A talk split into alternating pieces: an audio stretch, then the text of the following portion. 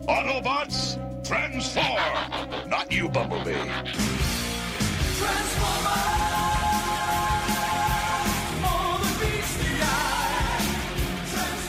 Welcome back to more and less than meets the eye. This is a Transformers podcast wherein we are flitting between the critically acclaimed More Than Meets the Eye comic books by James Roberts and the critically ambivalent at best live action movies, mostly by Michael Bay. My name is Matt Waters. I'm joined by Ben Phillips for this episode 6, which we are covering issues 17 to 33. That is a lot of comics, but we'll explain why that's not actually a big problem in a second. But before we get into that, then it's hot. It's very hot, although not as hot as it has been the last couple of weeks. I'm actually like on the, the whichever side the sun sets on. So like the the sun hasn't hit my room yet, and so I'm actually like Yeah. at a reasonable temperature. In like 12 hours, I'll be like absolutely roasting. Yeah, I record at the front of the house, so in the morning this is this is better. And yeah, it's difficult because like in theory, when we go to sleep, we're on the cold side of the house, but then like it's roasting first thing in the morning, so you you feel like you've cooked yourself overnight. In theory, when this episode actually comes out, it should be even hotter somehow, so that'll be fun. But uh, God. yeah, I know. Anyway, uh, yes, issues 17 to 33. So that is 17 issues, and you might be thinking, wow, that's a lot more issues than they normally cover. That's because six of them are devoted, actually, I think it's five, are devoted to Dark Cybertron, which is a giant crossover event between this book and we've mentioned it loads of times, the other book, Robots in Disguise, the one that's been taking place on Cybertron, the more sort of big, generic Transformers plot heavy book. We will summarize Dark Cybertron and pull out a couple of highlights that concern what we're talking about here, but it doesn't matter much. We can go over it really quickly. So we're really actually talking about the normal amount, a five issue volume and a six issue volume. So before and after Dark Cybertron. And Dark Cybertron is just kind of an awkward thing that happens in the middle. If you were reading along with all of this for the first time, you probably could skip it and you'd be just fine. The couple of things that impact the book are summarized really quickly. So that's why we're not going to cover it in great depth, even though those issues do say more than meets the eye, issue whatever, whatever on them. Classic comics bullshit of Yeah. like you're reading a book and then they want to juice the numbers a little bit. I mean, we're not covering Marvel or DC comics, but IDW is definitely using a lot of the tricks that those Yeah. companies use to kind of like do the numbers, like even down to they make this a 54 issue book or or 50 however 57 issues I think isn't it at the end of it. Something like that. Then they retitle it into something new because number one sell better, but Number in ones, reality retitles, reboots, crossovers, spin-offs, miniseries, it's all here. Luckily, oh, I mean, the yeah, more we're than meets we the literally- eye side of things is impacted by it slightly less. Like I think Robots in Disguise ends up having like three events by the time it's all finished. both books get like a soft reboot Yeah, after. Dark Cybertron that like is new reader friendly and Yeah. like if it was Marvel at this point in time they would have done it with like a more than meets the eye issue 28 but actually it's also a number 1 where Yeah, like, where it says number one, but then it also in the top left is like Legacy 28. Like, oh, comics are fucked, man. Right, let us start with a promise from me. We're not going to go two and a half hours of raw record. Issues 17 to 21 are called Remain in Light. This was pitched by Roberts. Uh, this is basically the final material he's got like ironed out in the notebooks that he's released for this early stuff. He pitched it always as the season finale. The end game was always Tyrest and and the missing moon of Cybertron and all this stuff. So it could have acted as a and that's all the comics you get for this for this run because nothing is certain in comics like we take for granted these good long runs but like that previous transformers book got to what 31 33 issues and that was the longest a transformers book had lasted in like a decade so there were no guarantees so he wrote himself outlines up to like 14 issues and you know this is obviously issues 17 to 21 so it went longer even than he had plotted out but yeah there's a reason this feels do you know big. what like what, what were his issues that he like got to add in or was it more he Uh, realized so- that like he had he had plans for stuff and they would become two issues rather than one issue So Shadow Play just didn't exist straight up. So that's three issues just gone immediately. I think in its place is was that Cybertronian Homesick Blues issue, which was different. And then I think maybe pulling in some elements of issue 22, which we will be talking about today as well. So just some of that stuff is gone. But like always the other stuff was there, like anything resembling an arc was always there. Like Chrome Dome versus Overlord and then Overlord versus everybody was always there. The DJD and the Delphi stuff was always there, despite what we've talked about with difficulty of pacing. That was always planned. And uh, yeah, here we go. So Remain in Light. Where we left things last time, Ultra Magnus had died, but then his corpse had vanished. And we pick it back up here where the crew are able to track the movements of Ultra Magnus's floating body through a huge portal, which leads them to the missing moon of Cybertron, Luna 1. So we have Luna 2, which has appeared a lot, and one of the big mythological things for this species is the missing Luna 1. So they all go there, which proves to be what is called a hot spot with 1 billion unborn sparks. Rodimus has lost Drift. He banished him for the Overlord stuff. He has lost Magnus. So he brings Rung with him to act as his conscience. You can tell a lot is weighing on Rodimus, and we'll find out exactly what soon. But he has acted in quite a carefree way, but like that's always been tempered by Magnus would tell him the exact right thing to do. Drift would tell him something sort of the opposite, and then he would just, in his own words, do what he wanted to do all along. So he turns to Rung, the ship psychiatrist, to uh, steer him right a bit more. So he gets brought on this mission, even though he's not very combat ready. But the rest of the squad are, you know, the people you would expect generally. And they head on down, and the second that Rodimus steps off, they're, they're on these like floating skiffs and you get this joke of like we could just drive sometimes i wonder why we even have alt modes which is sort of like lamp shading that they're you know they're using these skiffs to draw out this tension because the second rodimus steps off his all the sparks ignite But it's also like they very rarely use alt modes in this book because they're on a spaceship. Like there's Yeah. the only time they ever do it is like something bad is happening. We need to get there marginally quicker than if we walked. a Essentially, couple of people drive down corridors, but like you, you've probably noticed we have almost never brought up. And then Rodimus drove over here, or like even said what all their alt modes are. Like I didn't feel the need when saying "Here's our crew" to say, and this person turned into a helicopter, and this person turned It- into another car. Like it doesn't. it's very funny that like this is the whole juice of this franchise and this is a book that's just like yeah they're not really that important like some hmm. some alt modes will become more important and obviously like there's a lot of discussion around functionalism and hmm. like what an alt mode descri- describes you to do but there's actually and I guess it's kind of part of that. The interesting thematic weight of this is that, like, this book really does not care what the alt modes of any of the characters are and does view them all as equals, really. And It's just a way to it- get around. It's just a thing you do. It's interesting though because it is like talked about more than it ever is anywhere else. It just isn't shown as much, and I, I think that's actually quite an interesting flip of the dynamic where they normally, yeah, they turn into cars and watch them turn into cars, but like verbally, never ever comes up. They're never like, oh man, yeah, I turned into a car, and here's why I turned into a car, and was, here's what I like about flying and, and all this. Here they are talking about the concept of transformation and what a big role it plays socially and politically and all that, but they very rarely actually change. So I guess that, like, obviously you have the whole functionalism thing where, like, Megatron can turn into a drill, and so therefore that's his like Yeah, mining position in society, Yeah. mining equipment. What do they do about cars? Are cars just like that's just a Well, job? like, you, just- have Blur, who was a racer. Like he, he was a he's a very fast car, and like the racing circuit is treated as like sport. Like you have stadiums full of people watching them drive in their alt modes. I think, but yeah, I mean, it And does it does am- seem like ambulant an, becomes a or ambulant, but um, first aid becomes an ambulance, so Yeah. therefore he gets to do that kind of stuff. Yeah.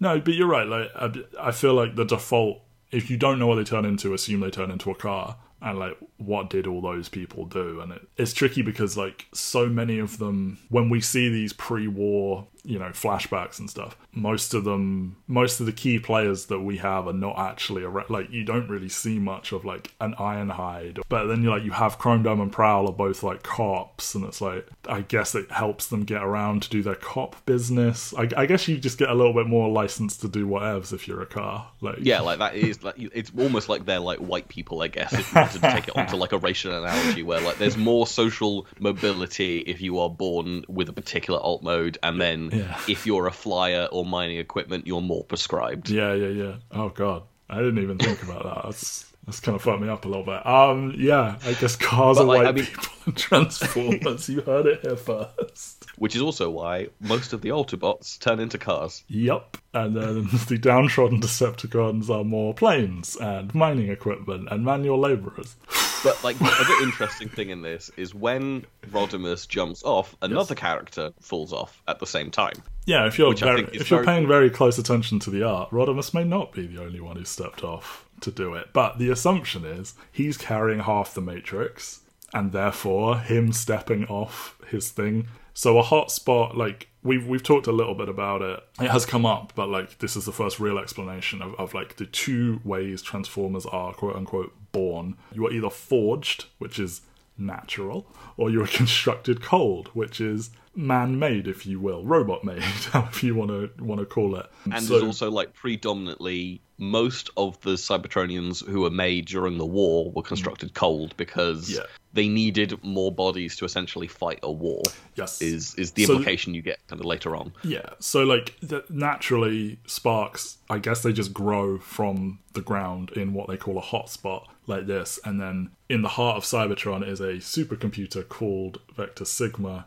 Don't worry about it. It would give out these pulses every so often that would just bring everyone to life, and then you would get a whole field of people born, and they would come online over the course of like two weeks and and be fully functional, and then one of the primes, a like basically a colonizer, Nova Prime, was like, I'm gonna need a big fucking army if I'm gonna take to the stars and start conquering people.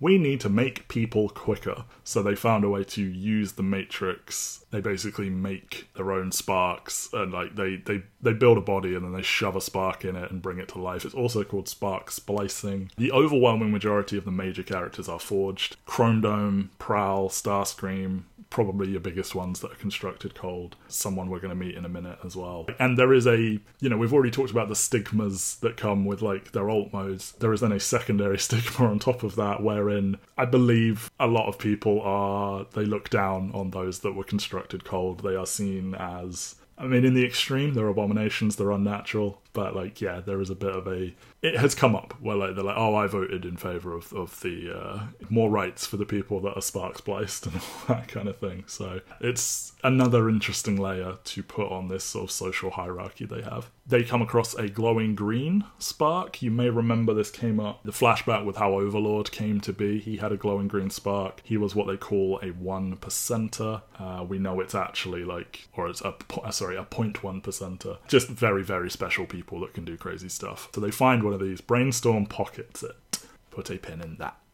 So they're then captured by a group of Decepticons led by the surprising return of Pharma from our Delphi arc, who who had been like supplying transformation cogs to to Decepticons and and generally had gone kind of insane. Last we saw him, Ratchet had given him the lovely choice of transform and become infected by the plague you spread, or fall to your death and uh, he has survived somehow. So he is joined by Lockdown, who will come up next episode looking kind of different, but it's kind of Lockdown has had a bit of a moment in these few years. I would say you will Yeah, see how this is- dramatically different he is. He's a lot more like spikier and yeah. This is like a year before Age of Extinction comes out, but it is, so this is like May 2013, and Age of Extinction's like a year later. But They had to be drawing It is funny to around see the same time. The- Oh yeah, hundred percent. Like the movie was probably filming right about now, and IDW were just like, "Come on, guys, you need to put in characters." But it is funny to see. Like, I feel like there's other moments where there's more cross pollination between the two, like the live action films and, and the Mm-hmm. comic books. But this is definitely like one of those that is happening. I think this is the height of it. Is is the the episode we've got here today, and the episode we'll do next week, Age of Extinction. I think there's quite a lot of stuff in Age of Extinction that is like crossing over a little bit with these books. Not necessarily our books, but like the books in general. Um, Yeah, like there's a lot of like and- yeah, and there's like a lot of like humans joining up with Decepticons, which is like not happening in this book, but is happening in the much worse other book.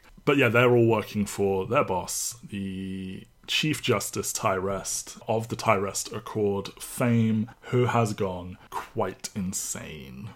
so he he rose to his position by helping neutrals leave Cybertron when the war broke out. He brokered like certain rules of conduct for the war between both sides. So like you see these panels of him talking to Optimus Prime and Megatron and just agreeing, hey, kill each other, but like no like selling Cybertronian tech to other races, that kind of thing. That becomes the Tyrest Accord, which becomes a full like legal doctrine which Ultra Magnus and others enforce on his behalf. He also then figured out spark splicing, so he was responsible for taking the Matrix and artificially massively boosting the population. However, he's gone quite fucking insane.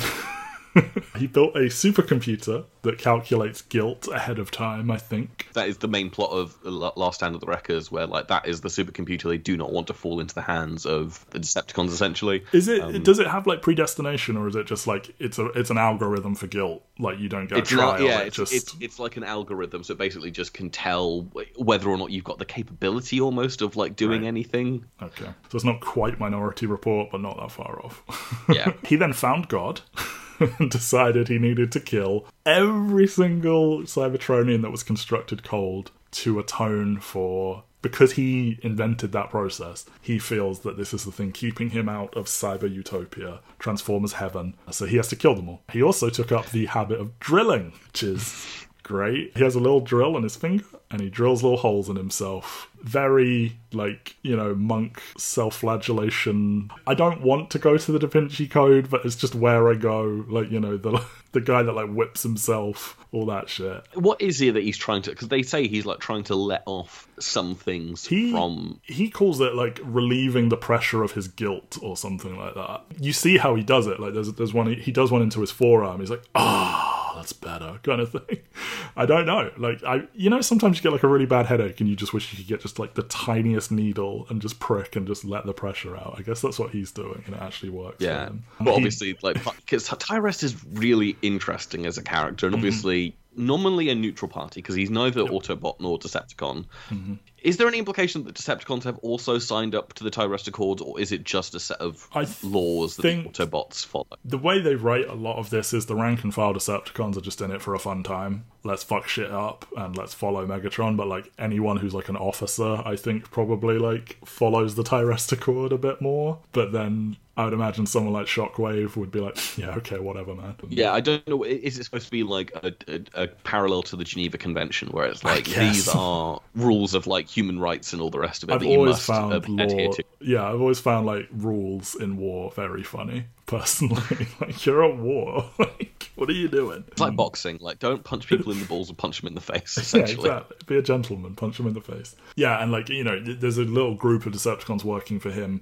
Obviously, in theory, the war has ended, but as we discovered last episode, there are still pockets of Decepticons who are like, "Fuck that, let's go get our own little side hustle going." And I guess this group have been taken in by Tyrest. I guess he pays them. I don't fucking know. He did drill a hole in his head, like right in his forehead, and that is the one that made him see the light. So yeah, he's gone absolutely bananas. Like he comes up with this magical button that when he flips it, everyone in the universe who was bo- born a certain way will die. So that's fun. So he chucks our little crew in prison.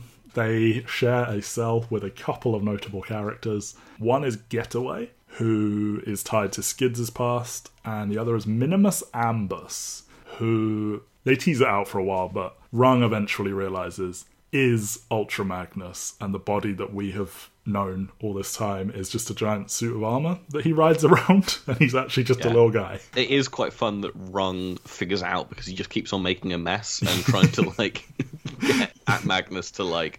oh, I guess we should make it. Are we going to call him Magnus or are we going to call him Minimus? I for- feel like calling him Magnus is just easier for like I know he isn't. I know that so like we saw that montage before where like Ultra Magnus surviving certain death throughout the years and going through an attitude change. That is just previous owners of the Magnus armor being killed. The armor Yeah, which they them. never like delve into who the other owners are. Like it isn't. They name a couple of them, but like they're no one that we're supposed to know. I don't think. yeah, yeah. But yeah, like basically when you die in the Magnus armor, it's recalled by Tyrest and it just sort of floats its way back with with the dying Yeah, he like dead he like ins- inside. He like instills um, a, a reflex into all of them that Yeah. like they press a button and it causes the suit to come back and then So just, that is why we saw the suit like floating away after Magnus had seemingly passed away. But like he has survived. So like Tyrest brought him here, fixed the guy inside, took the armor from him. You may recognize the name Ambus. That's because last week we talked about, uh, sorry, last comics episode, we talked about Dominus Ambus, who is Rewind's ex husband.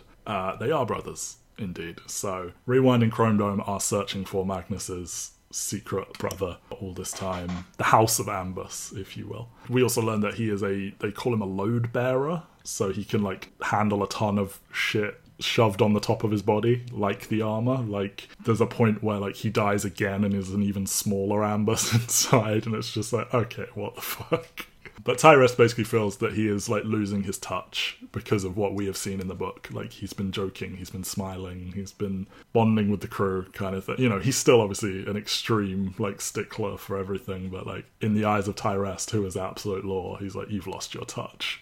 So moving back to that other prisoner, Getaway, you may recall Chrome Dome read Skids' memories for him. He gave it one try because Skids Skids arrived in the book with amnesia, and he says, "I can't decide if I like this as writing or if I think it's a bit wank." But like he says, "Like I heard this get away." And I thought it was like an imperative, like, hey, run and then I realized, oh, it's a name, and it's this person getaway. I don't think it's good because, and and there is one reason why it's not good is because you know what Cybertronian names exactly. are like, and they're like a lot of them are imperatives or like verbs and such. Yeah. And so when you hear something like "get away," you're mm-hmm. going to repeat that verbatim. Like you're not yeah. going to change it somehow. Obviously, I understand it probably isn't like words that he's seeing. It's probably more like feelings. If you're just kind of getting a quick quick vibe yeah. for it.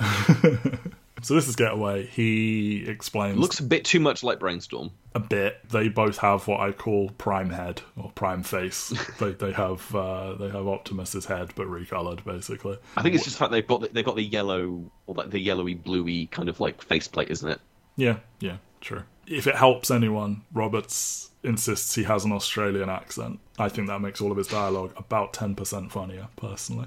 um, he explains he and Skids were spies for Prowl, and they did all kinds of shady shit, including using a thought bullet to implant. They basically tried to make Tyrest retire by firing a sniper rifle bullet that implanted the idea of resign in his head. But they botched the job. Getaway got captured. Skids wiped his own memory with a spare bullet to like you know in case of capture like destroy all the evidence kind of thing and then he legged it and ended up with, with us over here but tyrest took the failed hit as evidence he was on the right path so like arguably skids and getaway really nudged this whole thing in the right direction but yeah getaway was captured and he's then thrown in with them helps them escape i do really like the way he like one of his things is he's an expert es- escapologist and you may be thinking, why didn't you escape before? He just uses little things they all have on them to like MacGyver his way out of the cell. Like he uses like Chrome Dome's needles for injecting, and Rung's got these like Energon sticks, which I guess are candy to them, or I don't really know like cigarettes or something. I, I don't know. Like that feels a bit more like vicey for someone like Rung, but mm. I don't know. But yeah, he just know, takes he's seen little... a lot of shit. He's probably like having to like cope in some way. That's true. Uh, so he just takes little things they've got on them and MacGyvers them out of the cell. They link up with Ratchet, who, while they've been in the cell, has been subjected to an absolute horror show with Pharma in one of the book's most famous scenes. Do you want to run through what our friend Pharma has been doing with Ratchet? Yeah, so Pharma's obviously not very happy about what happened back on Delphi, and so has decided he, one he's mad that Ratchet has like taken his hands and yes. using them himself. Not very happy about He's that. He's got some pretty cool um, replacement hands though. They turn into like anything. It seems like. Yes, but then you obviously get the reveal where like Ratchet is obviously like tied down, and then eventually like he pivots the table down and like shows him that his alt mode is sat on the table and that the ratchet head that we've been looking at is actually just his head and his spark and his like spinal column or whatever. Yeah. Which is like really graphic and kind of really it helps the book in terms of reinforcing just how much damage can be caused to to these people without like actually killing them. Just like um, an iconic image, just like how is the only way to top what's in the box and it's your girlfriend's head? What's in the box? It's you. Like because they they I, I want to say frame. I guess it is still framing. Like you imagine the camera, the, the artificial camera is always from the neck up, and then you get that reveal that's like that's because he's just a head and his body is in a box. It's really good work from Alex Milne, who is kind mm. of the the book's main artist. Yeah. I think he is going to leave at some point in the near yeah. future. Like he isn't like he he still will do most of this book, but like he definitely isn't around for the full run. But he he to me is kind of the definitive. Yeah. More than meets the eye, James Robert. You always you always know when he's taken a quick break um, because artists tend to draw like a block of issues and then rest their poor fucking hands for a while and then come back. And also just like the speed with which you need to make comics is not sustainable for like one artist, one writer. There's you could probably list off on one hand the number of major books that are one artist, one writer. But yeah, Yeah, and quite often they have to take breaks after they've Oh, done yeah. done a chunk or whatever. Saga's been going for like a decade. Yes, exactly. And they had a four year break in the middle of that or whatever. they did. basically what's happened is is that pharma has organized to get first aid ambulance the two characters who we met down on delphi to like show up and ratchet manages to like they're gonna have a medical off for all intents and purposes where like pharma wants to prove that he is the best doctor essentially and so he agrees to put ratchet back together and they're gonna have Yeah, you uh, may be thinking, a how do you escape see- from a from a situation where you're just a head on a table, and it turns out you just fucking goad him into a pissing contest, and then he will perfectly put you back in your body for you. And then he basically brings in brings in ambulance and first aid and is like cool. What we're going to do is we're going to chop them both in half Mm-hmm. and the first one to let them get the one of them to survive is the winner. That may And sound really bad, ev- but Ratchet's fine with it because it turns out if you just make the necessary preparations, it's actually quite simple to reattach a waist to a torso. like you just turn off like particular sensors like it, there's no there's no actual like uh, integral body parts in the legs like that's not what your spark is that's not where your transformation cog is all Mm-hmm. these different things and then pharma goes oh i never mentioned widthways Yeah. and he then proceeds to cut ambulon in half from the head down Yeah, vertically slices him, sh- bisects him straight down the middle. In It another of the books, like most I can't, I would say Ratchet's head on the table and Ambulon being sawn in half vertically are two of the most seen panels that are passed around like Twitter and, and forums and whatever of like, Yeah. yeah, look at the fucked up shit that Pharma has done in this book. it is so so graphic again like for a book in which characters die and have like awful things done to them reg- regularity it is quite shocking how they managed to make this moment land mm-hmm. I think that's the thing yeah. is you can, you can have them like shot and survive, and you just get so used to them surviving stuff that when you do something truly horrible that actually kills them, it's like all the more impactful. i mean like you see the energon just kind of like spraying all over the page and, Yeah, it's and just- he's like screaming, and like his mouth has been cut, split open while he's screaming, and Yeah, it's horrible. It's awful. It's horrible, and like obviously there is immediately Ratchet goes to try and save this guy. Yeah. Like, he, like Of he's note, trying to like Pharma actually just nopes out of the contest. He cuts Ratchet's patient in half and then just fucks off and leaves them with armed guards. And Ratchet gives it a good go, and it's like, oh god, is Ratchet going to do the impossible and like fucking put this guy back together? And First Aid is like helping him. He's like, oh, what are you going to do? He's like, oh, he died like 20 minutes ago. I've made him a gun. he turns the corpse into a gun and helps escape. Ratchet rules. Like for a character that is like you may think like a medical officer sounds really boring, and his his characterization is he's kind of a grumpy curmudgeon, and yet he he rules. yeah, I mean, think is I think for all of the work that the other books do Hmm. before this to kind of characterize them and like soften them by putting them with humans and stuff like that, like this one really gives a lot of these characters arcs. And Ratchet is obviously it's about to get sadly truncated as higher needs are gonna take him away from this book in the near future. But like the arc that he has in terms of I need to find a replacement for this, and then also realizing that actually he probably has a higher calling. I don't I, I don't know how to kind of like sum up where he ends this, but obviously hmm. this is the moment where he realizes that first aid is going to be the new medical officer aboard the Lost Light, and yeah. He's like the not, Autobots in not in, general. a not in a few weeks, not in a few months. Now you are going to be first officer. We'll we'll start that handover the second we get back to the ship because like yeah, he came on this mission to find a successor. They picked up the doctors who weren't fucking insane from Delphi, but then he's still been clinging on to his position and making no real steps to to hand over. And he's like, you know what, this is all a bit much. I think maybe you should be for um, chief medical officer. So. Yeah, and and some of that is I think like him and his fr- the, the friendship he had with Drift and how that got kind of like cut to pieces. I mean, like again, Ratchet has one of my favorite moments in. Is it Dark Cybertron where he has the conversation with with Rodimus, or is it in those uh, in the the In immediate six. yeah, yeah. It's in volume 6 We'll- yeah. we'll like I mean, again, Ratchet has got all this.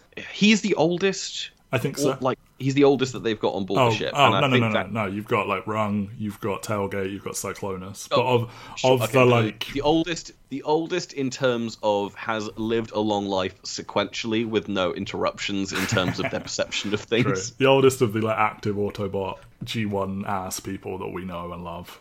So Tyrest flips his kill switch, and people across the universe who are constructed cold start dying. Including like you have Soundwave like holding Ravage, his his beloved Jaguar guy, and Starscream back on Cybertron is, is dying, and Chrome Dome and Getaway both drop in front of us. but Tyrest has also created like a sound wave that makes people This drop feels to the floor It feels like a hat on a hat to me. Like he's not only got a magical kill switch, he's also got a thing that makes everybody in the room who wouldn't be affected by this because they were all forged.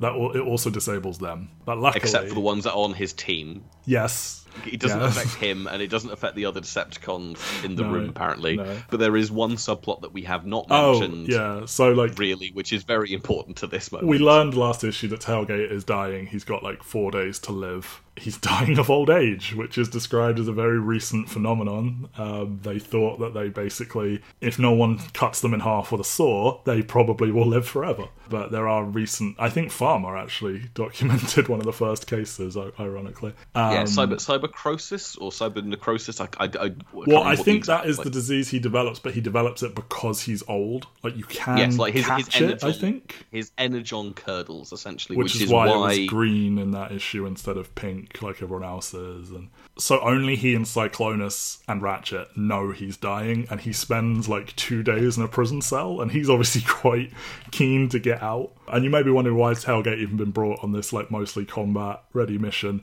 cyclonus is asked to come because he's a good hand in a fight and we'll get to what he's been doing he basically is like I'll go if, if Tailgate can come. And his secret reason is you should get to see this missing moon of Cybertron before you die. While they're down there, obviously Ratchet is told that Pharma's like medical workshop is full of like crazy confiscated tech that like it's not FDA approved, but we can fix anything in this place. So Tailgate does begin to develop a bit of hope, but he is slowly dying and, ha- and hasn't told anyone. we've had things in previous issues where like he got stuck midway through transformation and that was Yeah. like obviously foreshadowing this because your transformation cog is one of the first things to go and Yeah. they say that like he will start losing the ability to walk and for this purposes the most notable thing the ability to hear frequencies on higher levels Yes, so he goes partially deaf, which allows him to not be affected by this sonic weapon that's paralyzed them all. So he jumps on his back and disables the thing, and then Magnus slash Ambus murders Tyrest with a big gun. And it's like, okay, good. They then like they have his kill switch is thought to be irreversible, but they find a way using half of the matrix to like reverse the effects as they, they hook him up to some cables. During this, Rodimus admits to Magnus that he knew about Overlord the whole time and he let Drift take the blame. That it was easy as Prowl being like, Oh, are you too scared to have Overlord aboard? And then he's like, No, and then brought him on, allowed Drift to take the fall, allowed his best friend to be exiled from the ship. We saw people were like throwing things at Drift and like basically spitting on him as he was exiled. Magnus in turn admits that like he has long objected to how Rodimus does things so like he was kind of in league with Tyrest, but then when he realized Tyrest was fucking insane, he then like joined them again. So that is partially why Rodimus has had a lot weighing on him is that yeah, he has done this very very bad thing. And this is like when pitching it I think this is like the Guy Gardner comparison, like the Green Lantern comparison, where it's like he has this awful secret that, like, if it comes up, everyone will judge him. Not good. Will come up more. Skids does have a brief foray through this alleged portal to, to Cyber Utopia. Do you want to describe what he sees? he sees a giant glowing spark I, or, oh, or like He sees I don't know what- five Cybertrons, and they're trying to Yes. talk to him, and it's expressed with these symbols on the page of different colors. And he's like, I do not understand you. And we will learn at the end of the book, like the audience learns, and none of them do, that one of these symbols is on Luna 1. So maybe they're not meant to be Cybertrons, maybe they're meant to be moons, I don't know. But one of those symbols is, is on the moon basically. It's going to Yeah. be a long time until we find out what any of that means. yeah this book is gonna this book starts seeding super super early in terms of it but like i do love how this is portrayed because as you say like it is just five symbols there are no words it is truly Advantage of the something that- medium, you know? Like, yeah exactly it's it's th- that kind of stuff where it's like the, like how do you portray like obviously all kinds of media have fake languages and they have Yeah. language experts come in and do stuff but this is like something that only really comics and i guess animation could do You see a little bit is- of it in Arrival, where like they communicate with with visual like inky blots that they try and turn into a language, but even that is not this. And so those five symbols will become very, Very important. important. I'm trying to because there's also like one of them's a face, isn't Oh, it? they do Like- briefly show. They show like a little model of the Lost Light. I think they show. I can't remember if it's Skids himself or like maybe it's Rodimus or Megatron or something. I don't know. They they do show a couple of faces on the Lost Light. Yeah. Yeah, and so it's, uh, but it's like that idea of like how is this being portrayed to to this character? Like, what does this sound like? Is such an Mm-hmm. Interesting kind of like yeah. concept. He's just like 'Cause I don't understand you, but yeah, uh, it, it's very cool how they, they show it to us. I think the the kind of the main issue is that characters who see this stuff start to lose their importance i guess as the as the book goes on like i'm not saying that skids isn't an important character but by the end of it he probably isn't in the kind of the top 5 to 10 plot drivers is he? Even though he's the one who gets to see this image which is uh, i'm just having a look at now. So it's um yeah the glowing orb of cybertron or like glowing orb speaking to him. It's a picture of him an exclamation mark an autobot symbol a decepticon symbol a picture of the lost light a picture of the lost light with a a, red Stuff red line it. through it yeah and then it's the five cybertrons around a symbol that we all like looks like a transformation cog or a cog of some kind Mm-hmm. and then i like that the follow-up is skids just with two question marks above his head like again kind of like using the language back but in a in a subtler way Yeah, yeah, yeah. But then he has to come back through to help them all out. But something that happens in the background is, oh, so First Aid murdered Pharma for like being like, oh, ain't I the worst about all of the murder he did? And while they're all busy reversing the effects of this kill switch, some like robotic tentacles drag Pharma's corpse through the portal and he disappears. I'm sure that will come back up. So throughout all of this, they, they they pull it off. By the way, everyone's safe. Throughout all of this, you may be wondering. I you know I said we'll get to Cyclonus. Cyclonus and Whirl have a little side adventure that like they keep threatening to come back into the main plot, but they never really do. they got separated from the others when they all got captured, and they try and mount a rescue. But like they they find the the Circle of Light who were missing in a previous book. A bunch of sword wielding pacifists, which is a fun oxymoron. You know they're the religious sect that took Drift in all of that. They have a big old sword fight with all of Tyrest's forces, who are led by Starsaber, who, in everything before this, is just like a big, cool designed, you know, more Japanese leaning robot, always a good guy. Roberts was like, what if he was a colossal religious zealot? Um, who wants to kill all atheists. He says God as well. Like a lot of them are like when they're t- we're saying God, but they're saying Primus. Starsaber says God, and he, he says that like the Circle of Light weren't faithful enough, and faith should hurt. So yeah, Yeah, because he doesn't. He wasn't in the Drift books. Obviously, the Circle of Light were introduced in Mm. like the initial Drift miniseries, and they've become increasingly important. It is obvious that like Roberts has been picking up the the kind of the more abandoned or like less forgotten toys. Yeah, yeah, exactly. That's what he's more interested in. Like, like, oh, what's the Circle of Light going to do? It's like, well, cool. They're going to be the backup army in this book, where they're going to take on this, and Star Saber will be. Starsaber's like been a leader of the Autobots in certain continuity, like in worlds where like Optimus isn't around anymore or whatever. He's he's just like a generic hero type who has a big fucking sword, and yeah, they they recharacterize him here, and he and Cyclonus have this really cool sword fight. Cyclonus is handed one of the Sword of Light's swords, which like draw power from your spark, and it's commented that he has an unusually strong connection with it. They have this fucking sick sword duel where like they're above like a smelting pool, so everything's done in like shadow and everything, and you just have like Cyclonus emerging from the shadows holding a sword, and just entirely my jam. Yeah, it's also good because this I feel like is obviously they've kind of put a pin in a whole whole bunch of stories. Like we've got resolution on skids, we've mm-hmm. got resolution on Ratchet and and Pharma and First Aid, and this is really the kind of like the closure point for now, at least. I, I, it can't, does it I come back think later? kind of forever. Cyclonus and Whirl's rivalry comes to an end Yeah. here, kind of. Like they they talk shit to each other, but like the constant threat of one of them's going to kill the other is resolved here. They spend some time. which there is a fun moment. There Yeah. is a fun moment where like Whirl ends up going like, "Come on, I've like saved your life now. We've done this together. Like, surely we're bonded." And then Cyclonus pushes Whirl into the the smelting pool, as you said, And he gets his And Terminator then- moment with his hand like slowly falling. yeah, and then you turn the page, and it was just Cyclonus like imagining it and kind of like leaving because obviously he's got more pressing stuff to do where he's been doing this and he's got no idea what's going on with Tailgate and. He's been told he's got this like really strong connection with his spark, which presumably is from his resurrection back in the, Yeah, back in the previous yeah. book. Like he's got a young spark in an old body, essentially, Yeah, is kind of the, the implication. Yeah.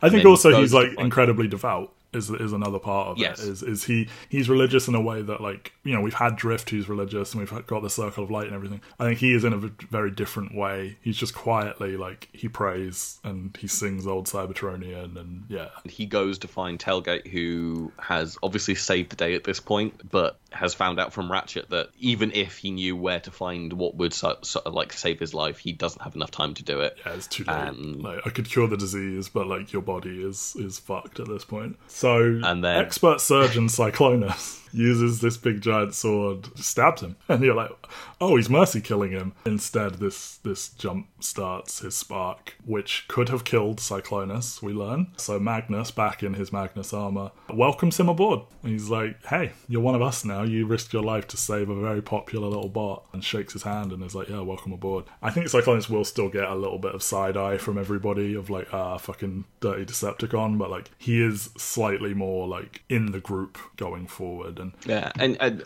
it does lead to one of again another nice bit of characterization is obviously when Cyclonus found out about mm. what was happening to Tailgate, he scratched his face, and now Yes. that one of the first signs that Tailgate's alive, because I think they turn the page and you don't get to find that Tailgate has survived, is that he doesn't have the scratches anymore. So- He's repaired his faceplate. yeah, it hasn't really come up, but Cyclonus has like full on claws for hands. Like I've tried to get at like he's from an older time of Cybertron where like their designs weren't as ubiquitous so you have some more unique looking characters and he is he has these like claws and he's got this very sharp face and yeah he like scratches down his like he self-harms basically. When- Yeah. like he acts like he's not bothered about tailgate's diagnosis but then he leaves the room and self-harms and like Whirl does pick up on it and he starts trying to talk to him about it and he shuts it down. Another nice little thing they bond about you know while they're talking Whirl starts getting at like him looking like he does justifies him being all fucked up in the head so he's never gotten himself fixed because it would like force him to confront the fact that he's just separately fucked up in the head. All these these victims of Empurata, like the Senate, have been gone for a long time. Why have none of them got fixed? And maybe a lot of them have. Shockwave certainly has a hand, but Whirl has left himself looking like this, and we've been getting at basically everyone on this crew is deeply mentally unwell in their own special ways, and uh, yeah, Whirl uh, confesses that to Cyclonus, and it's just a nice little side arc. Also, like the revelation that Tailgate is effectively two weeks old. Um, Yep. Because he says where he came online and like Cyclonus knows when that event was in history. So he like fell in the pit two weeks after he was born, spent four six million years offline, and then has come on the ship and is dying of old age. So he like basically was going to have had a lifespan of like two weeks plus however long this book has been going. Fucked up. And Cyclonus has been singing to him and that's that's very cute. Some little stuff that like does not need lengthy discussion. I think the biggest one would be Tyrest's golden robots, the legislators. They all board the Lost Light, and that's how Pharma ends up with the medics that didn't come down because they take some prisoners. While they are swarming the Lost Light, and Skids ends up murdering them all. It's all fun. Swerve pulls out my first blaster, which is a fun little Oh, gun covered in little light bulbs that goes yay and stuff, and oh no and stuff like that. Yeah, that, that brainstorm's made for him. To Um, I of, like, guess, yeah. After the after the terrible moment where Swerve killed Rung or like shot Rung in the head, he's been given a blaster to basically practice. My first Um, blaster. It's great. I mean, I shout out to Tom B. Long is the credited letter on the book, but like Yeah. Mm-hmm. I always love when books do something a little bit weirder. But obviously, the the freedom to do a different color speech bubble with like musical notes and like colored writing in it is is really fun. And it's, it's a very fun vibe Yeah. for for most comic books where like especially these licensed books where they don't tend to take much license with the the ways in which speech bubbles are presented or the ways in which dialog Mm-hmm. is kind of done. Like, obviously, like the Todd Klein is the the famous one where like he will have different fonts for different characters to kind Yes. of give them an edge in terms of the way that they're speaking. Like if they're in a more ethereal tone, it'll be different fonts and whatnot. You don't often see it in these kind of books outside of big splashy images and like sound effects and the such. And so seeing the book play around with lettering in that way is is really fun and enjoyable. lettering like probably the least celebrated aspect of comics and like when lettering is great like it really fucking sings But, Yeah, like bad bad lettering can really get in the way. And like Yeah. for a book like this, where there is a lot of dialogue, and Mm-hmm. it really makes those moments when there is no dialogue on the page matter more. And we will discuss one of those moments in in volume 6 coming up momentarily. Mm-hmm. Yep. But like, if you place the speech bubbles with this amount of dialogue in the wrong places and the wrong flow, then it could be catastrophic. And the fact that it isn't is a is a big plus sign to the to the letterers on this book. Yeah. Who I think Uh, for the most is from this point on will be Tom B. Long. so a fun thing with this my first blaster so J- japan obviously fucking love transformers and you may be thinking that this book lost light and more than meets the eye probably less their jam because it's just it's all like comedy and character driven and it's less like the big sexy plot no no I don't know if it's like Universal Studios or like some kind of theme park in Japan. There is a replica that you can walk around of Swerve's bar, and hanging in it is my first blaster as a prop. And that just fills my heart with joy. This does not exist in America. I don't know if it's still up, but Apparently, it's Swerve's Lounge in Beijing. Not oh, it's in- Beijing. Oh, what It's in fuck? Beijing. Oh, I thought it was Japan. I'm very sorry. No, no. I'm, I'm looking. Um, At, I'm looking at now. Swerve's Swerve's Lounge found in Beijing uh, in 2021, which has like that's why I know, right? What? I know. What? Well, I guess China also fucking love Transformers, as we will get into next week with Age of Extinction. But yeah, somebody took the trouble of building a replica of Swerve's bar and put in my first blaster hanging behind the bar. I'm just. I'm just like. I'm, I'm just can't imagine where like were they just like hunting for I don't know. I don't like know. a bar from a bar from the from the Transformers universe, like somewhere to sell food. I don't know if it's a functional bar. I don't know if it's like Harry Potter World, where It's- like it's- they it's- need it's- people to sit down and, and get you know fed and you know. But It's a restaurant there Oh, okay. where like you go buy food, and obviously it's in a Transformers themed area, so it's like Right. there's not many other places that would sell food, but like There's a more famous bar than Swerve's. I mean, you know, not for us, but Maccadam's is like the big bar in Transformers. Yeah, really fun that that is what they went. uh, barbecue sport grip grilled lamb skewers, German sausage with sauerkraut. All the favourite Transformian delicacies. It literally says best drinks this side of the lost light. Incredible. Right, I've never wanted to go to China. However, do we need to take an excursion to Swerve's Bar? No. Right. Issue 22 is a standalone issue, is a gimmick issue wherein Rewind had been filming for fucking ever. It's a rough cut of a documentary he had been making of their voyage. So all of it basically is footage from before everything we've been talking about, because obviously Rewind is dead. Drift is in it, and Drift's been gone, and all of this. It feels like an episode of Community to me. I don't think it needs pouring over, but just sort of like they're interviewed. There's there's some silly capers that we haven't had time for. There's like funny There's like little some, there's one one bit that is setting up Dark Yes. Cybertron, which is the introduction of the Ammonites. Oh, I uh, wasn't even going to bother with them, but yeah. No, I know, but like they, they are a, a, a quite a big part of Dark Cybertron, but they're introduced in this book and Yeah. basically dealt with in one issue. It, it, it's quite fun in terms of they're introduced as another species that is also having a million year war, but has been going longer than the than the Cybertronian war. Yeah, and like, oh, we've got we've got six changes, and like, oh, every one of us is a ten changer, and like, we're all Yeah, like, combiners, and They're having these competitions and whatnot, and, and like you you say that like you've been blacklisted by the council. We were we were the reason why the council was created, and they're just having this pissing match. And then Will goes outside and murders the the other the other leader Yeah, essentially, ends and ends ends their war after millions of years. Yeah, Later on the issue, you find out that the Ammonites were known as like the, the villainous Ammonites and the heroic. What is the name of the, the other group? I don't remember, but yeah, they basically killed the heroes to save the, The villains. The Terranaut. I mean, you can't blame anyone. We also have um, a legendary Autobot called Thunderclash. Briefly comes aboard. Everybody swoons over him. He reads all of Magnus's pedantic papers. He is a practicing spectralist like Drift. He helped Ratchet study for his medical exams. Everybody fucking loves him. Rodimus obviously hates him as a result because he's supposed to be the popular one. They're on the same quest looking for the Knights of Cybertron, but Thunderclash like receives divine visions, so they don't need Yeah, a map. like, do we mention the map that they have in the Matrix where like it can't be perceived? Yeah, like, you, can can't- look you at it, but you can't record it. It or write it down, or you just have to look at it and then go, right, we need to go left.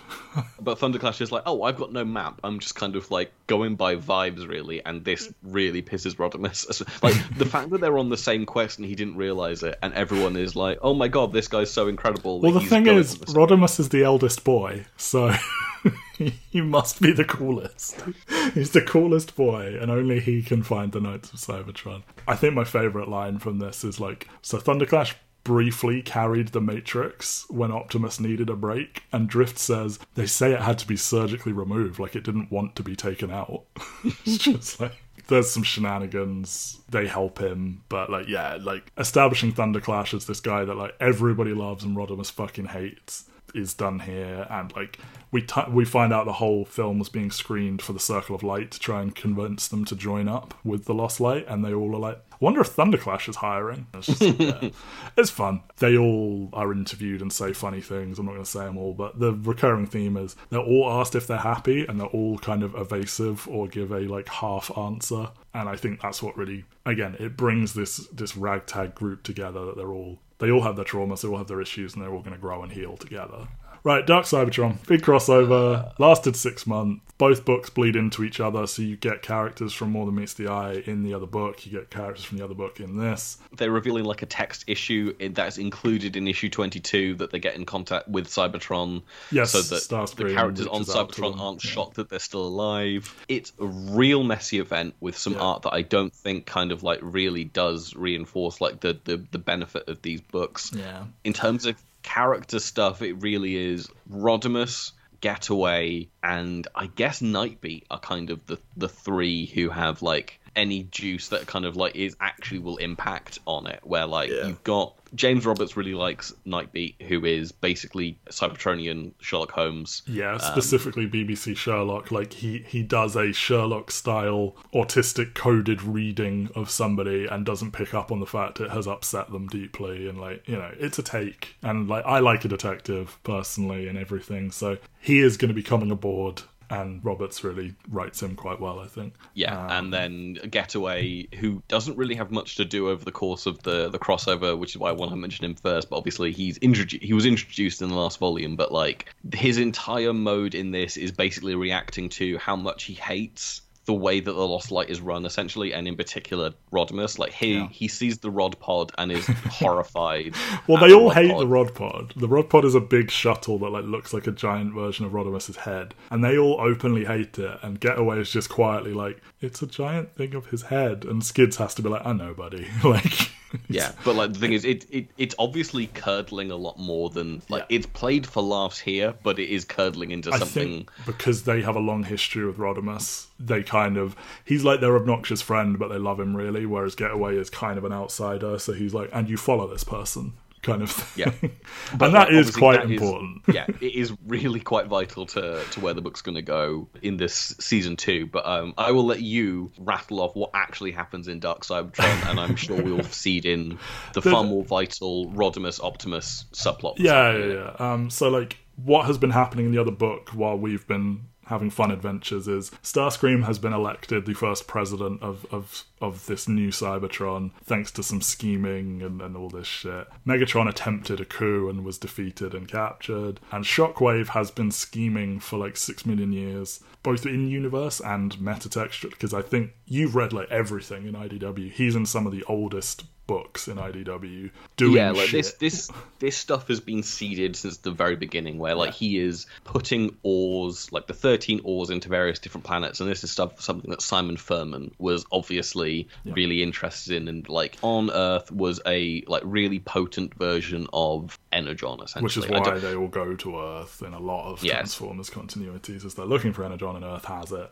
One planet ends up with like time distortion, and one everything comes back to life when it dies, and he's just been they, fucking they never really dive into like what each of the individual ores do and in reality only like three of them seem to matter by the end of this where it's like oh i need the death and the life and the Yeah. time and the space ore and i merge them all together and i basically will Yeah. create the like put the entire universe into a singularity where like everything that has ever been and will ever be becomes energy that feeds Cybertron, and it has limitless resources. And there is no time, there is no death, there is nothing, just a resource rich Cybertron. He's been trying to solve the problem of Cybertron's resources since he was a nice senator, and his shadow play just made him more ruthless about it. they, they they describe it as basically he's become a being of pure logic Yes. and like g-axis is He's doing his Thanos moment, you know, Yeah. like he, he's like the logical way to deal with our resource crisis is basically destroy time, space, and everything that isn't Cybertron.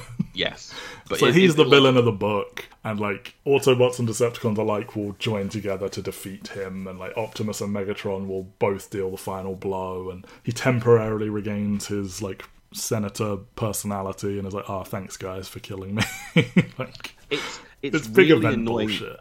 It's really annoying though because more than meets the eye has given his senator past like a lot of juice and Mm. is kind of the only reason why there's any emotionality to like the end run of this of optimus trying to like take him down Yeah. but there's just during the main book himself he is just a cackling nothing villain who is just trying to destroy the universe like there is nothing there like there's no interactions with anyone everyone is just subservient to him and if they're not subservient to him then he's trying to kill them and everything is kind of like playing off of this and everyone is trying to take him down and it's just it, it, it's so uninteresting and all the Soundwave good hates him. They, he never trusted Shockwave, and you just before Dark Cybertron, they did like twin books of like the history of Soundwave and Shockwave, and like eh, whatever, whatever. So while that is all going on, and it does end in Shockwave being defeated, and Megatron helps, Rodimus and Cyclonus go with Optimus into the dead universe, which is threatening. To, like that's part of his plan too. It's involved. Don't worry. And while they're doing that, and we'll talk about that, Ultra Magnus is left as captain of the Lost Light. They discover Metroplex, who was a long lost Titan, and aboard Yeah, the- Metroplex are some female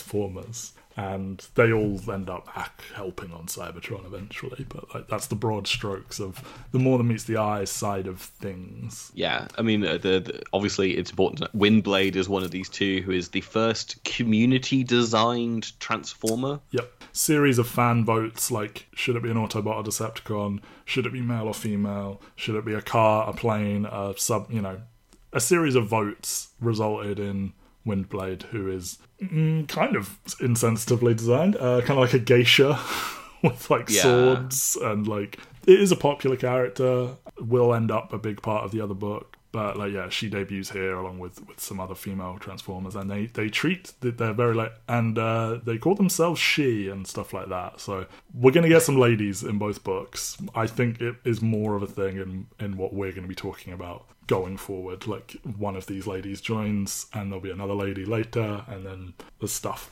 gonna happen there. James Roberts really wanted them to not be drawn as like overtly female as they are in their first appearance, but IDW felt otherwise. So they are kind of like, oh look, they're wearing lipstick and they're like they have a more stereotypical female frame and stuff like that. And I think in the regular book it's a little bit less like look, it's a lady kind of thing. it is what it is. Also, like during all these shenanigans on with with the Lost Light, there's a lot more emphasis put on lesser mem- used members of the crew. So it's a little bit jarring to suddenly have Hound, who we'll talk about next week. As, as a ballerina who slits throats. Suddenly, Hound is front and center, and he's just been chilling on the Lost Light, not talking for like thirty issues. So Yeah, and some of that some of that is them contrasting it where like Blur comes aboard the Lost Light and hmm. goes to Swerve's bar, and Hound is the Hound is there going like, oh, I don't even remember his name, and like obviously Swerve's assistant. They're like, I'm one of the main ones. yeah, there is a subplot here where like lesser used members of the crew don't know who Swerve is. And it, it reminds me of that episode of Community where like all the like background students who have a speaking line once every 10 episodes, like they all band together and you realize they fucking hate the main characters and they're like, oh, they're doing their bullshit again in the study room. I've got places to be and they're doing all their shit. Yeah, as you mentioned, like Blur, still doesn't know Swerve's name and thinks he's really annoying. Kind of sad, but yeah, Optimus and Rodimus go to the Dead Universe with Cyclonus, and I don't really want to talk about it, but like a bit I do want to talk about is while they are together, Rodimus confesses his part in Overlord. He reveals that he let the crew, he told the crew at some point, and he let them vote on whether he should be allowed to stay on as captain. 89 voted against, 101 voted for, and he has carved 89 over 101 into his hand as a reminder. Optimus is quite disappointed in his actions here and feels he basically used the vote to skirt responsibility and he's like you could have just resigned. And it's just really nicely done like like a disappointed parent almost. the thing is, I think I do think it's interesting because whilst Optimus is obviously incredibly disappointed in him, and it's the best writing that Optimus has had since probably the death of Optimus Prime in that first issue, because he's been sporadically showing up in the other book. I do think it does. I don't. There's almost like a level of like Optimus isn't interested in reform. I guess, True. like, because because that becomes the that becomes the main theme of this book is like w- where we're going with this is the two co-captains are now looking to earn the respect of the crew of the Lost Light Hmm. in in the rest of this book. And Optimus is like, oh, the moment you've lost respect, like you've lost respect, like you're you're done. There's no point trying to get it back. Well, Go he took that extreme action. He's like, okay, they all hate me. I'm not Optimus Prime anymore. I'm out of here. But he does reclaim the name Optimus Prime in this. I think he's a bit of a hypocrite, really. Yeah, um, that's the thing. It's it's it's an interesting thing that I don't think the other book is equipped to deal with. But No, I think he's just straight up like he's Optimus. He's good. He's the hero. He's the best. And I Yeah, think I've Roberts is like, what if this is a flawed person? and I agree. I've left Cybertron to go to go fight on Earth because I can't be bothered to like I don't want to deal with the politics that's going on on Cybertron. And it's Yeah. like yeah, but like there's there's more interesting in Rodimus trying to get people back on his side. And Yeah. I I do think there's a little bit of a failing on the book's part in that there is a cast shift now, and some characters who were on the Lost Light are leaving, and all the rest of it. And yeah, and some new people come aboard. Like, some new people come aboard and like they i think this is like this point is when people start tracking who is actually aboard the lost light isn't it like whenever Yeah. you see like people like look at the lost light the lost light crew is listed as basically being the second flight of the lost light crew Yeah, kind of. And like it's tricky because like all the main people are staying. We get some new people, but like a lot of the background characters and the people that barely talk are leaving, and like it doesn't really matter. But yeah the thing is but like, you don't know whether or not are those the 89 that rodimus was trying to like wow, win back we'll get into that. And then the final thing to note here is is that Megatron comes to realize he lost the war the second he started it, and he lost sight of the fact that you have to you have to win the people, you know? They were fighting for the people, and when he started a giant war, he lost sight of his cause. Ratchet is forced to treat him, and he tells him that he always wanted to be a medic. He's really shaken. Oh, Bumblebee dies in this thing, by the by. Um, whatever. Megatron is like really shaken by Bumblebee's death and like the final words he says to Megatron. And I don't know if the implication is that Megatron ends up with his badge as his, but he certainly holds it and is like, "This is my friend Bumblebee's badge." And yeah, I guess giant spoiler: Megatron is going to become an Autobot. And I don't know if he is wearing Bumblebee's badge the whole time. You would think people would talk about that, so I'm going to assume it isn't. I like bits of this. I do like the Bumblebee Megatron friendship. I do think it's a little bit rushed. I wish it had been seeded in the other book earlier, but like it is nice, and because those are the two characters who are kind of going through some shit in terms of their leadership of the two opposing groups. I like the stuff with Metroplex. I, just in terms of the the amusingness of like the, the the one page where like they're trying to follow the arrows around and then Yes. they find that like Metroplex is moving around inside. There's some fun art stuff that they're doing Yeah, in this. there is. even if it's not Alex Milne who is the as we said like the definitive artist. But I'm like not, really, I'm not saying that those issues like if you're reading Dark Cybertron, which comes in two volumes because it's so big, it's not that you're not going to have a fun time. And like definitely when you are on the pages that are clearly written by Roberts and are with our Lost Light crew, it's immediately more engaging. Like watching these this group like fucking navigate this labyrinth of of Metroplex and stuff like. Optimus, Rodimus, and Magnus all drink together in Swerve's bar, and he takes a picture, and it's hanging later, and it's like, yeah, that's a cool little moment. Like these three huge icons of the Autobots all getting a drink together. So let's move forwards into Volume 6. Issues 28 to 30 are what I'm going to call the trial of Megatron. They are really cleverly told. It does some stuff flashing back and forth in time, kind of misleads the reader quite a lot. I think it would be too difficult to do it like panel by panel, so we're going to tell it like chronologically. But they do. I, I think it is genuinely really well written. Like they, they, they slow roll reveals of like where certain yeah. characters are in this. Like they early on they mention that Megatron is the co-captain of the Lost Light. They just they say captain. Say, they just, they say, just captain. captain. Yeah, and Rodimus is not shown for two issues, and we know that Optimus is is not pleased with with Rodimus's uh, decision to not step down. So for two Yeah. issues, they lead you to believe Rodimus is either not here or is dead, and that's Yeah. actually quite powerful because Megatron's on the front cover, like with an Autobot badge. like and even most of the characters on that first issue are mostly the new cast because what Yep. it's it's Megatron, it's Swerve, it's Tailgate, it's Nautica, it's Nightbeat, it's First Aid, it's Skids, it's Getaway, and is that a lot of the newer faces. Yeah, exactly. here. And there, there was a very conscious effort in this sort of soft reboot to like maybe shine a light on some of the people that haven't gotten as much love, and obviously we've got some new characters. Um, yeah, that's that's things. I think the thing this first five issues do is they really do highlight characters who most of them are new, but some of them are like moving up in importance in the cast for all intents and purposes. Like the first three issues are very much. I think the juice of those is coming from the trial. Those are definitely mm-hmm. the pages that are like the most interesting. I should very quickly like Nautica. Like we've we've talked about Nightbeat. He comes aboard. We've talked about Getaway. He's now part of the cast. Megatron is coming aboard. I think you probably know who Megatron is if you've taken any interest in this podcast. Nautica is is the one of the the new female characters who comes aboard. I love her a lot. She is like she's from a different planet called Caminus, so she's also kind of neutral. She doesn't really have any strong prejudice against Megatron. She, like she calls him captain and seems to sort of respect him. She is a massive bookworm. She is quite socially aw- like she talks too much. I think she's a quantum mechanic, which is very much pun intended because she literally fixes quantum engines with a with a, a spanner, a wrench.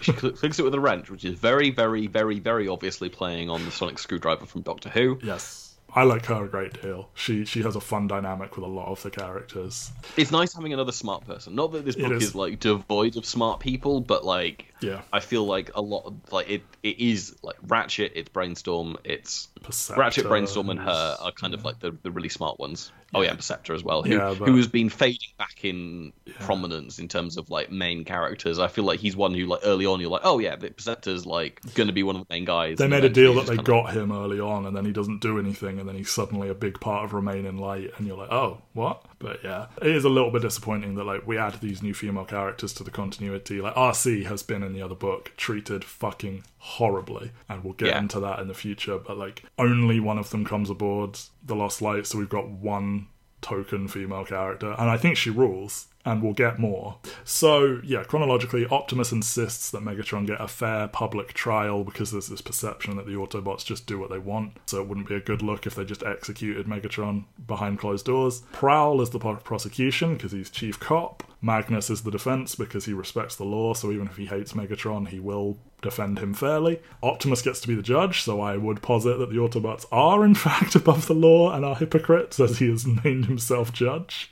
It is wild that like the prosecution, the defense, and the judge are all proudly wearing Autobot badges. Like, I, have a planet it's full of neutrals. They would have been the best people to be the jury and the judge, in my opinion. Like Windblade could have been the fucking judge. What a great way to introduce her to the book and say, no, she's she's a big deal now. Uh, but no, Optimus is the judge, and Mog- Megatron will eventually call this out. Like I'm being presided over by my fucking nemesis. This is not fair. the overwhelming sense that you get from this is that like it's inevitable. They talk about either he will be in prison for the rest of his life in kind of like stasis, or he will be executed. Yeah, they they do reel off everything he's done, and like they're like, why are we bothering with the trial? Like Rodimus and Prowl are like, execute him. Like Rodimus even says, you're going to die and you deserve it, and it's like super fucking intense. And like he pleads guilty, but they go through with the trial anyway. They rattle off some of the stuff he's done. 4.6 billion people have been killed on Cybertron as a result of the war. A hundred billion aliens have died as a result of Transformer conflict. The key thing there is Transformer conflict and the war. Megatron started the war. He did not personally kill 105 billion sentient beings, and the vibe of the trial will shift in a way where he's like, you are kind of trying to get away with an outcome where it sounds like I personally did everything and you guys never killed anyone, which is fair. he violently refuses that they want Chrome Dome to inject him because it's admissible in But court yeah, and it they, would make the trial go faster. because they basically want to find out how, like his point of view on everything, and Yeah. if they don't find out his point of view, then they will just spend millions of years hashing out over like, Every conflict, every yeah. every yeah. We as readers know that his his intentions were pure because in that Soundwave issue I mentioned, Soundwave can kind of read minds, by the way, and he like looked into Megatron's mind and like knows that he genuinely wants equality and, and every all of this stuff. But yeah, Megatron is not about it. He he's like, you will have to kill me if you try and inject me. And we know that like when Overlord took an interest in in mnemosurgery, he shut that down immediately, killed his teacher. He seems quite adverse to anything to do with forcibly entering one's mind. So let's remember that.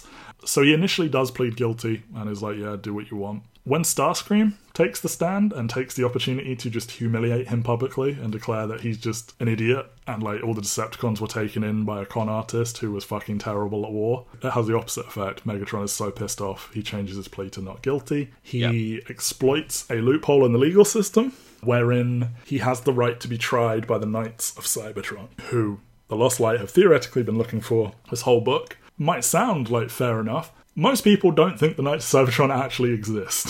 so it's like, how are you ever going to find them? So Optimus places him on the Lost Light as co captain on the condition he publicly denounced Decepticonism. I love all of this because, like, I love the Starscream speech is probably the best written that Starscream's been in a while, and I would love to see, I would love to see Roberts have written the Cybertron book, Yeah. especially as the other book is now going to be Earth based for the most part, and Cybertron will be a, be Yeah, about like just let him do what you've left behind if you want to go do your Earth book. But I mean, he was busy already, so Yeah, no, no, and he's the kind of writer who like pours everything into into the one book. He can't be juggling kind of like two to three books, especially with like how dense all of this stuff is and how early on a lot of it is is seeded.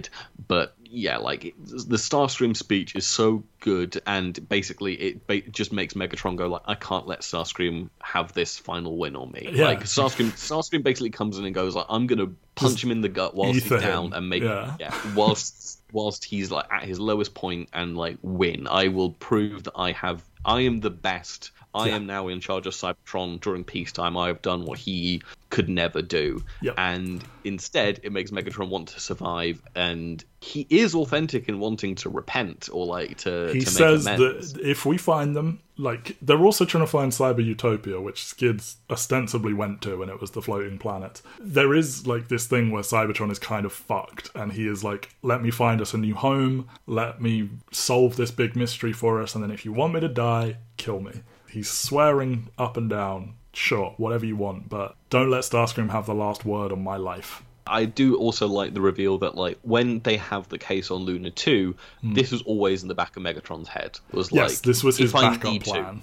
Like we we never find out like what his backup plan was in case of because like I think he would have accepted the execution if it was coming for him, but I guess he was like it was more if Optimus starts to drive it into a a kangaroo court or whatever, where like Yeah, yeah, yeah. basically like pinning the entire negative outcomes onto Megatron. He's like, no, no, no, I'm not. I will not take sole blame for everything that went wrong he, in this conflict. He keeps quiet for like he just sits there and takes it while everyone just rattles off everything he's done, and he's pled guilty to start with, so they're really just going through a formality. But then once Starscream's pissed him off, and once he's deployed his backup plan, he does start like pointing out, "Hey, my fucking nemesis is the judge, and you're pinning the entire war on me." And like when they come to this outcome privately of like he's going to be on the Lost Light, Prowl is fucking furious, and Magnus of all people is like you can't just shop around for a criminal justice system that best suits you. And it's like, yeah, no, you can't do that.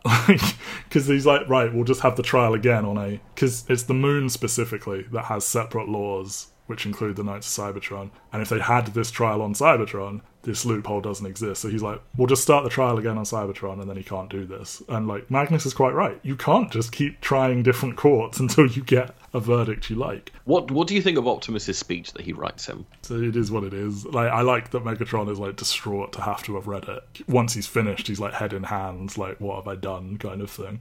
Why don't, why don't Yeah, you... I think it's it's it's a bad speech. It's the kind of the exact obvious bad speech that Optimus would write. where he again it pins a bit too much on it, and it's a well written speech in terms of what it's trying to do, but I think it's well written to be Hmm. a kind of polemic, one sided view that Optimus would hold after after Yeah. this war. Like it isn't as even handed as Yeah. it probably should be. Yeah, absolutely. And you may be thinking, like, you know, shouldn't Rodimus get a say and, and like who is in charge of what has been his ship? What has been playing out during the trial is Rodimus is kind of forced to admit they haven't made much progress. Like they've had their adventures, but they haven't really done a lot. He tells Optimus he broke the Matrix half that he has, and he's fucking furious. And he's been approached with an offer of the list of names who because it was an anonymous vote the people who voted to chuck him off the ship. And he's deliberating over whether to read it. His instinct at first is like no don't show me that. That's fucked up. He eventually caves. I don't know if it's like implied that all the testimony that's being read is like getting to him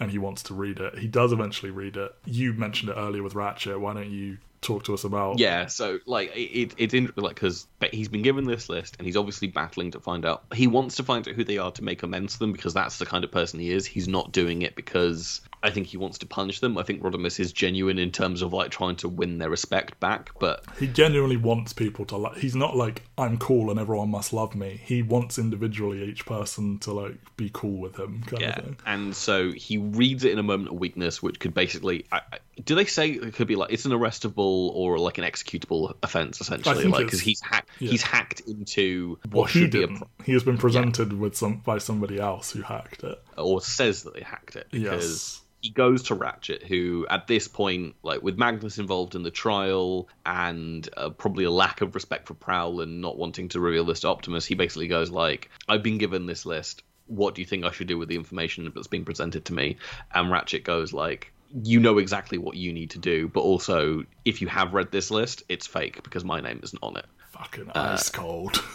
what a wonderful little thing to drop that even characters we know and love have voted against Rodimus. And like, it made sense for Magnus to not approve of Rodimus because Magnus is all about the rules and like, there's no personal feeling in it. Ratchet is a more like emotionally intelligent person, and upright, morally right person, and he, And you can tell that the thing that's really got to him is the fact that he made Drift take the fall for it. yes, the burgeoning friendship that they've had. And again like it's not, it's so good to see this book building on these relationships even in the course of what we're we're 20 30 issues in at this point. And obviously mm-hmm. five of those were given over to Dark Cybertron. But like within the 25 issues of doing this stuff like they've managed to build that as a, a contentious relationship into being a friendship that's now being cut short. And it is a shame that like the drift ratchet part of the book is is going to take place elsewhere essentially from Yeah, yeah. almost this point onwards. Yeah. So that brings us to the present. All of that had been happening immediately after Dark Cybertron, and then six months passes. Megatron is co-captain of the Lost Light. They do try and convince you Rodimus is, is gone, and it's all just Megatron's ship for a while. He's kind of steering them in a slightly better direction. He gives lectures on the history of like what they do know about the Knights of Cybertron that, based on crew chatter, are actually quite helpful and informative. Magnus ends up sort of agreeing with him more than he'd like because they have sort of a shared sense of discipline. I mean, some people fucking furious about Megatron being aboard, Swerve being one of the biggest ones, but it's kind of going a bit smoother than you might think. He's in therapy with Rung.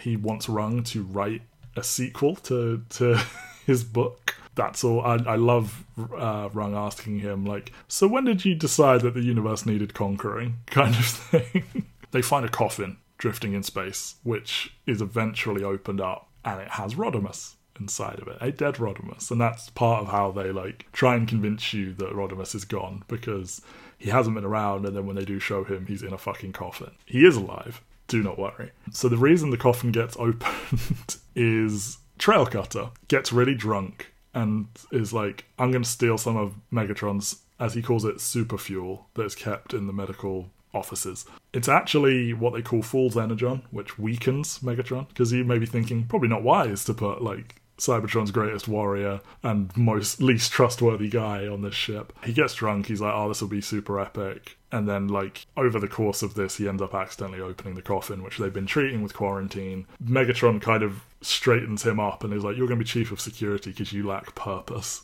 They're trying to get at, like, Megatron is installing a bit of order when it had been a little bit of a, like, inmates running the asylum kind of mission. Like, everybody do what you want. Actually do what Rodimus wants. And then Megatron's like, right, there are rules to this, and we're going to have structure. yeah, um, yeah, it's a fun little thing, like labeling things in the room during his like drunken escapade. But like because Trailcut is such a minor character, we haven't really bothered talking about him. he had a single issue spotlight, which was seeding in reality. Like that was the one where they find Metroplex's thumb, which was so important Right. during Dark Cybertron, but it was literally just setting that up. I think he was he was there early because they obviously wanted the force field in those first three issues, but like Yeah. he fell into the background Yeah. massively. The stuff on the Last Light is more giving you a vibe of like where all the new characters stand in relation to each other. Yeah. and Brainstorm has kind of taken Nautica in, and she's you know reporting to him and jabbering at him, and she he doesn't really quite know what to make of her. It seems. yeah, they've reprogrammed the legislator to be security for for Swerve's bar. Yes, And it just says 10 over and over again. There's a whole thing with like what they've been quoting and it doesn't matter, but yeah, Swerve has one as a bodyguard or as a as a doorman, I suppose. So the coffin is it, it's dressed up in spectralist garb. Drift had been trying to convert Rodimus. They believe the coffin is from the future. You may also recall that in the very first issue, there is a like a transmission that is like, you know, don't look in the basement, that was Overlord. Don't open the coffin is one of them. Here is our coffin. So stuff seeded in the very first issue is coming around. Yeah, Rodimus has a real like crisis of like I'm looking at my own body kind of thing. They settle on it must be from the future, and we get this really funny thing where Rodimus tries to cut his own arm off. Um, he's like, "Well, the body has two arms, so if I cut mine off, I can't become that body. And he says, better luck next time, Destiny. I think Rodimus really comes into his own from the episode we're talking about. Like you you've talked about how like I've said how Rodimus is like my favourite character here and like that's kind of funny to you because through the first like four volumes, he's barely fucking doing anything. I think giving him getting to his like big big dark secret of he knew about Overlord and all of that, and the stuff with the vote and all of that, I think that makes him more interesting as a three dimensional person instead of just a like wisecracking hero. And then I think Megatron giving him someone to bicker with is really Yeah, I think the issue was was that Drift and Magnus, whilst they offered opposing sides, they didn't really curb him. And so you've got all these characters that are ostensibly advisors, and that's not what Rodimus needed to kind of bounce off. He needed an authority figure And you either get above that him or in, in adjacent to him. Optimus a bit, like judging him, which is why those those lines of dialogue stand out to us. And now you've got it in Megatron, who is like he has been appointed his co-captain, and like he is this towering figure of Cybertronian history, and like they don't like him, but like he is like a legend. So like yeah, I think it really helps him be the character I love. But yeah, it, it's also helped by you've got Megatron, who is his equal ostensibly, but you've also got the vibe that there are people on the crew that don't like the way he's doing things, and in a Yeah. different way to what Magnus or Drift kind of would disapprove of. And like the vote allows them to put more weight onto those characters who maybe didn't want him to stay in charge, mm-hmm. and gives them more fertile ground to have like those characters do things. Yeah, because he's only in charge because he he was like, "Here's my plan," and like enough people were like, "All right," and then he's captain. Like nobody voted for him to be captain. He just by force of being such a strong personality, he was like, "I'm going to be fucking captain. Who's coming with me?" And they're like, "All right." You know what the 89 89 101 ratio is? No. It's 47 53 one of those cursed ratios as in like the, the brexit ratio that Oh. like Jesus. Had that been done at the time? no it had Oh no! Apollo gifted Roberts with the curse of prophecy. I mentioned not everyone's thrilled that Megatron's aboard. Whirl takes a shot at Megatron. He's like, "Hmm, I sure did almost kick you to death in prison a few million years ago. I assume you're going to come for me as revenge. I might as well strike first. He fails because Megatron has a horror show of a body. Now he's been through so many body swaps and emergency surgeries and modifications that like Whirl like punches into his torso, but like loses his arm because he has like portals and shit inside of him. It's it's weird but kind of cool. yeah like he because he's got the space bridge inside him and all the rest of Yeah. it it's just it's really fucked with his innards and We know that Whirl is. He says he just did this to like, I better strike first because you're going to come at me. When there's no evidence Megatron was going to do that. After their little skirmish, Whirl does radio someone and is like, yeah, he didn't take the bait. So there is somebody trying to like goad Megatron into a fight. During the fight, he claims that he told every Decepticon Whirl gets to live. So he's like, You've never been in a fair fight, which Whirl takes very personally. Yeah, I think that's probably like one of the best well moments that Capcom is like well reckoning with the idea that like Megatron does have a grudge against him, but that grudge is coming from I don't want you to die because He's like, I you want showed me that words aren't enough. You showed me you need force to get your way. So he's like pinning his entire origin on Whirl, and that's a heavy thing to do. And then it's also like all Whirl has is fighting and violence, and if you're taking away the legitimacy of his ability to do those things, yeah, just fucking destroying Whirl with just words, basically. Pieces of the ship start vanishing. So they order a full evacuation. The entire ship disappears. Nightbeat notices it first. Uh, letters from signs start vanishing. And he was talking to Chrome Dome, who it seemed like he was doing well with the death of Rewind, but he has taken to locking himself in his room and just watching the message on repeat. And it changes slightly. And he's like, uh, Nightbeat, the message from my dead husband changed. And Nightbeat starts to be like, You're crazy, dude. But then Nightbeat sees a ghost of Rewind. They call it a data ghost, the weight of information, these kind of wanky sci fi terms that come into like Doctor Who and Hitchhiker's Guide territory style sci fi, where like just abstract ideas that, that don't adhere to, to science. they are all forced to abandon the lost light as it started to vanish. And that leads us into issue 31, which is called 20 plus 1. It's another gimmick episode. I've called it an episode. I was going to say it's like a bottle episode. It's wonderful. They're on several shuttles. We are treated to just one of them. It's Megatron and a group of people who basically are not the main cast for the most part. Yeah, there's there's a few people who are like members of the Lost Light who've been there since the beginning. Like Cyclonus is there. Yeah, Cyclonus, Skids, Chrome Dome, Swerve, Ratchet, like Hound as well, who's obviously recently become. but like th- th- those are the ones who we spent time with. Yeah. Although obviously very important for this issue, Skids was not on the Lost Light when it left Cybertron, which Yes. True. becomes very important because basically what this is is Nightbeat's time to shine in terms of he, basically as people start vanishing, like l- the lights are going off and they're trying to figure out why people are going. And Nightbeat is like, right, I need you to reveal the most private shit about yourself. Were you constructed cold or were you forged?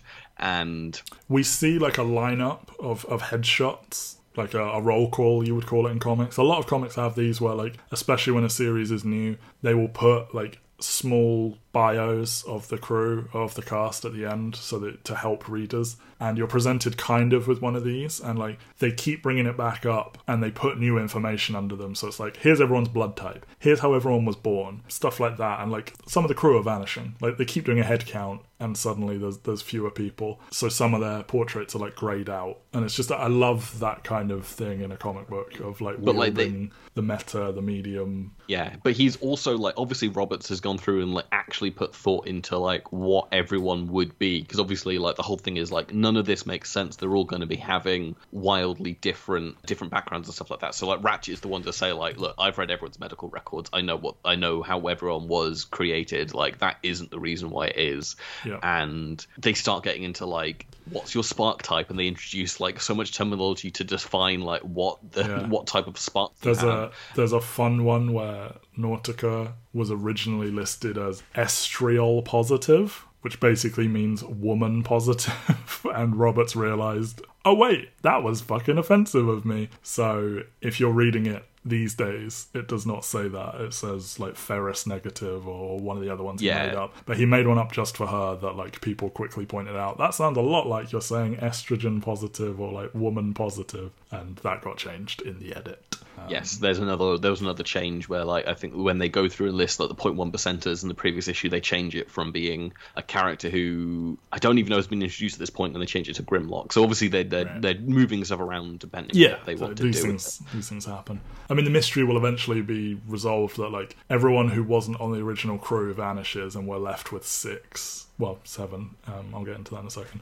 Skids, as you say, they found him after they launched. Megatron has obviously come aboard post Dark Cybertron. Nautica, same. So the crew are gradually vanishing one by one until all of the original crew are gone and we are left with just these people and then they stop disappearing. So all of this stuff about Yeah. trying to find a reason and a pattern is kind of for now, but it does lead to some really interesting conversations. Like we learn there's another horrifying wrinkle on how they're born. MTOs, which are made to order soldiers, where they basically try and get them online in like a day to fight in a war. Yeah, they used to have to have like they used to have to pass ten tests. They reduced that down to three eventually, and Ratchet is like I think that's the reason why there's a level of like I feel less intelligent. Or I can't remember what's his phrasing because it isn't Oh, like they're more likely to experience miracles or, or think That's it. or be religious, and he's trying to equate being dumb with believing in spiritual things.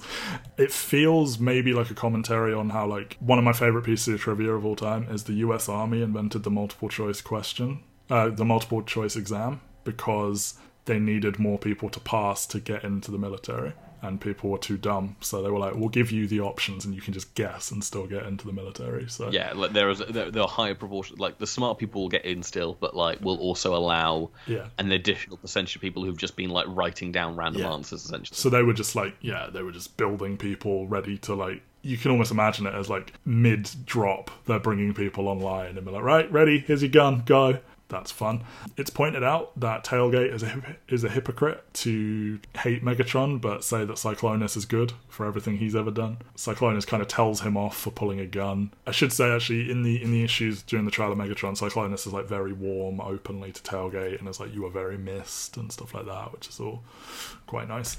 Which also Um, gets led into him being very mad about the way that Getaway. Getaway is like hyping him up a bit. He's like, "Oh man, you were so brave to like confront Megatron," or like, "I hear you saved the day in in Remain in Light," and and Cyclonus is like really jealous. Basically, it's, uh, it's a whole thing. The other interesting thing that's kind of happening in this issue at the same time is you've got them trying to figure out what's going on board the ship, and the thing that makes them realize what it is, that the fact that like the people who are left weren't on the original Lost Light, is they've been telling the story of how they found the Lost Light at the same time and how it was Drift, it was Riptide, Riptide, yeah.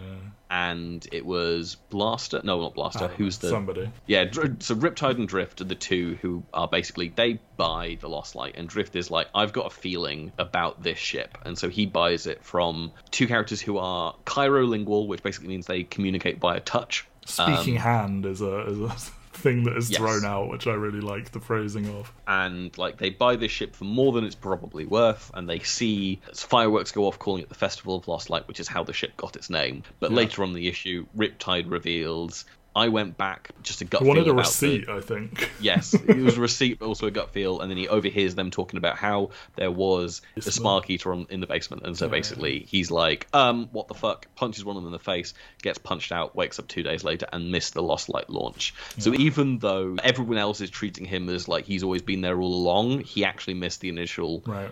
Like the initial trip Yeah. and that's what makes nightbeat realize oh shit like even though everyone's treating you like you're a you're an old friend you weren't actually here for all the adventures and the the speaking hand thing comes up, and also the the the issue title comes from the plus one is Ravage has stowed away aboard the Lost Light when it took back off. Ravage came up in our Revenge of the Fallen episode. Is like a little big cat, like a, a jaguar, whatever you want him to be. He just turns from that into a cassette. He has no like robot mode, if you will, and he's been like hiding in the shadows, observing Megatron.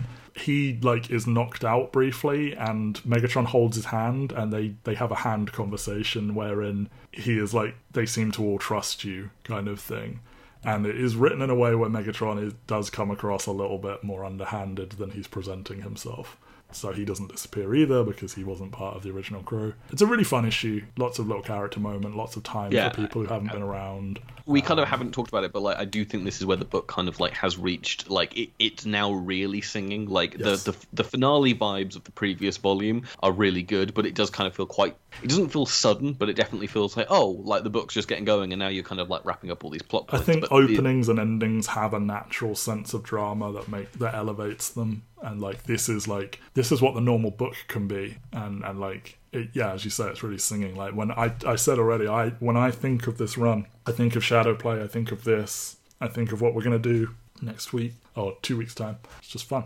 The issue ends, and they basically find a destroyed lost light. Mm-hmm. Like very near to where they obviously were, but obviously like it, it no longer disappeared, but now completely obliterated with um, some red kind of webbing floating between it, which we'll find out is actually like what do they call it? quantum Quantum foam, I think they call it. quantum foam yeah which basically like the the engines are leaking their Yeah. fuel out into the universe but like the what, the universe is like breaking at the seams is how nautica Yeah. kind of like describes Nautica it where, like says like the lost light disproved itself, and that's why it's vanished. But then the new, I they think it's from the future. Nautica will come to reassess that actually, when it tried to make that big jump at the beginning, it looked like it blew up. It actually sent the lost light to two different locations at once. There have been two lost lights, and the universe has been turning a blind eye while they've been far apart. But as they have come together through the coffin and stuff, one of them cannot remain. So the lost light we know has vanished, and this lost light remains. And she believes if they turn off the engines, the the crazy quantum bullshit in the engines, the original one will come back. Yeah, and I I, do really like that Getaway says like when she's trying to explain all this. He says, You've just said the same thing with different words. And then Nightbeat says, And you've just defined a definition.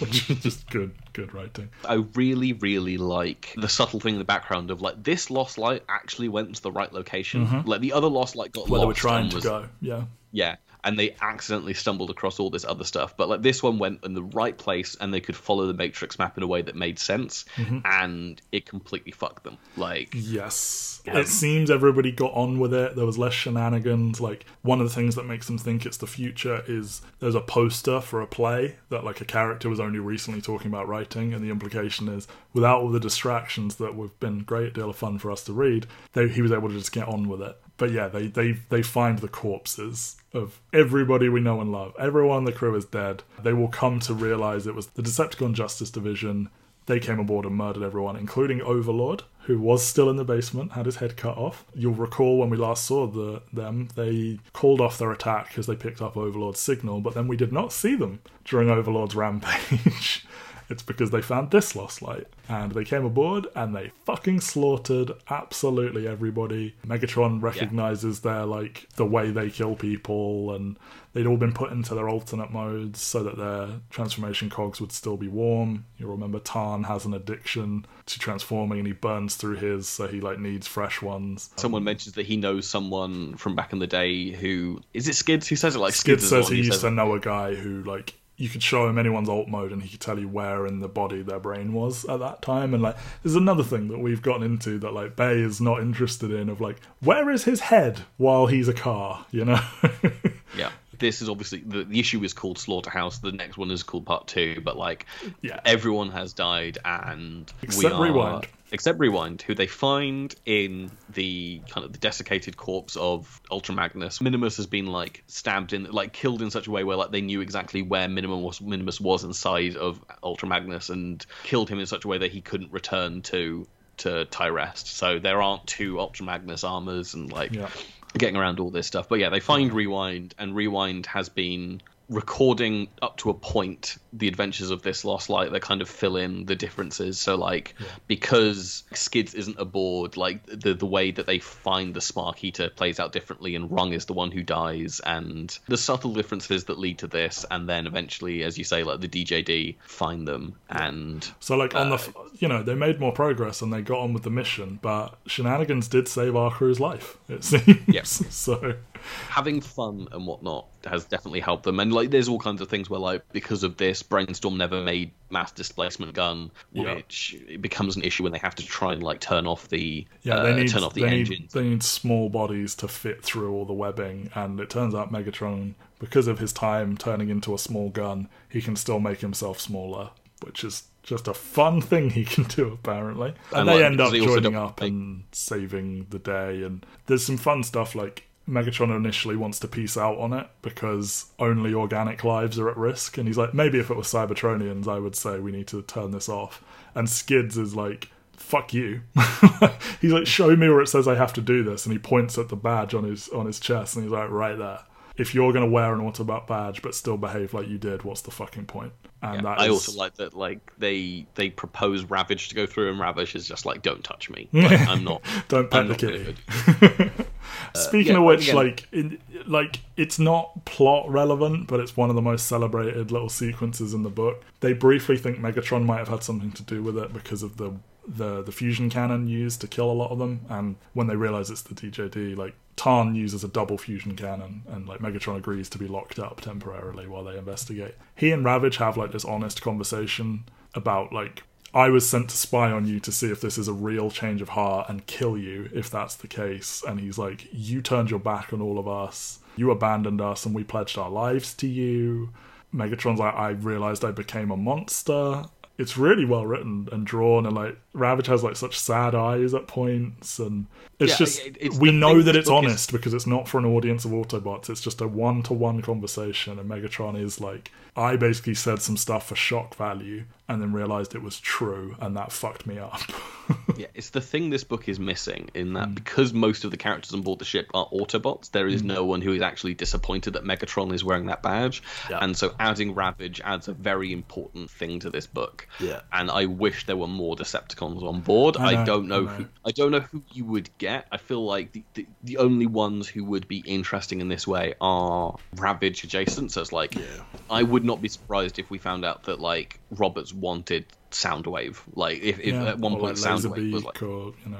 I think all of his cassettes really like megatron as well because that's another thing is, is beasts are looked down on in cybertronian. So we now have like three hierarchies of social stigma. Beasts are looked down on and megatron's whole thing is equality. So the beasts really like megatron. As they, they like soundwave more but ravage will basically become megatron's pet and they make a whole thing of like how no one Nautica wants to pet him, and he's like, "I'll bite your fucking face off." But I think there are going to be some panels later where like Megatron is like stroking his head, and he's cool with it. So it's like it's a fun little some fun art stuff. But Yeah. yeah, like they managed to turn off the engines, and like obviously everyone's freaking out because they don't know whether or not Rewind will cease to exist once this happened because he was on the the other Lost Light, and then Yeah, you get he- like there's some really great single pages in these two issues, and one of my favorites is uh, Chrome Dome comes back and they just say to him and go like, "You need to go up on the roof. Don't ask any questions." And he goes Mm-hmm. up to the roof and sees Rewind sat there, and there's this like just one six panel page which Yep. is just the two of them, no dialogue whatsoever, just getting closer and closer until eventually like they lean their heads on each other's shoulders, and it's yeah. just, They like it- sidle up to a little quiet hug kind of thing, and again for a book that's very wordy, like to have this kind of like dialogueless page is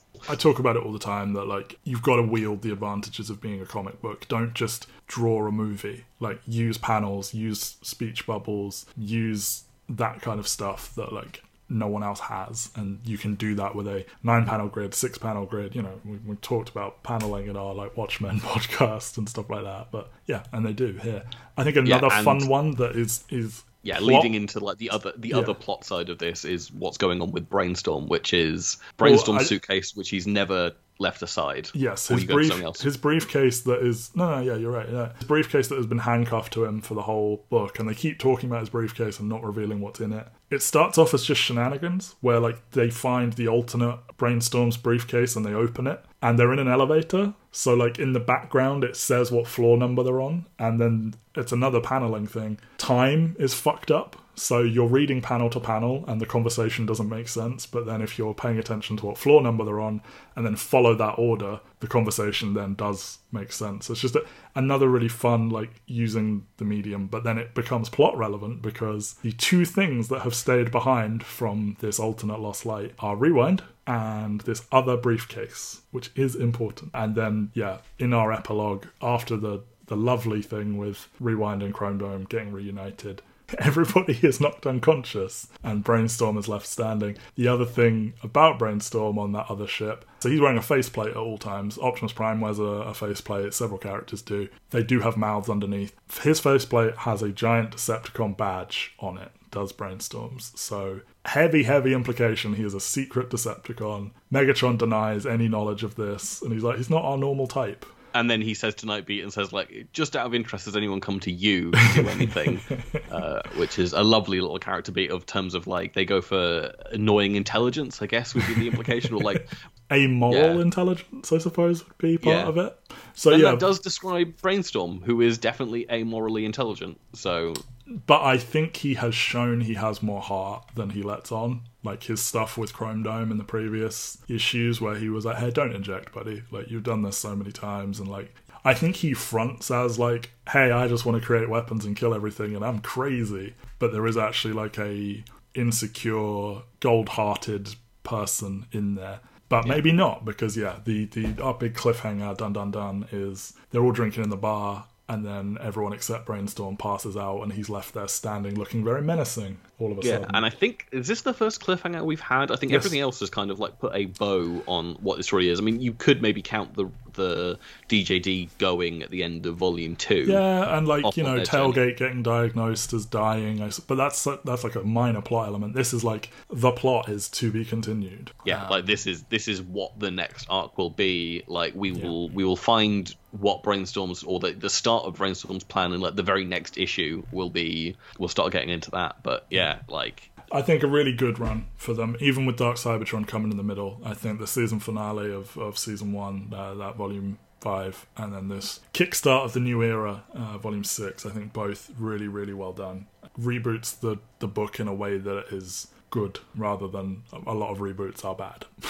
yeah, and I think like even with Dark Cybertron, there's enough character stuff in it that makes it not pointless to to skip. But Yeah. It's just it's a different pace from what Yeah. this book is. Like I would not be surprised if like the the actual word count per page is like drastically cut in Dark Cybertron. Yeah. So yeah, there you go. This was another long one, but like 17 issues we got through in this time. So, and it will not be that long again. In two weeks' time, if you want to do your reading ahead of time, we will be reading issues 34 to 44, which is volumes 7 and 8 of More Than Meets the Eye. So that's two weeks you got to read. If you are watching along, then by next week you must watch Age of Extinction. If you thought this episode was long, you could have listened to it in the time of watching that movie and you still wouldn't be done. And you hopefully would have had a better time And I have, to yeah, the podcast. I think that's almost certain. Some sickos out there really like Age of Extinction. Yeah, well, they're crazy. We'll get into Age of Extinction next week. For now, thank you so much for hopping aboard the Lost Light with us and, and reading along and listening along. And uh, yeah, strap in for some Dinobots for about seven minutes. And Frasier Crane and Stanley Tucci, they're all here, all your fun time pals next week. Thank you for now. Ben, thank you for your for your insights as always. Thank you very much for this. This has been fun. I'm going to go sit and read two volumes of this to get caught up in time for the next time we read comics. Yes, indeed. And uh, audience, roll out. This is why, this is why we fight. When we die,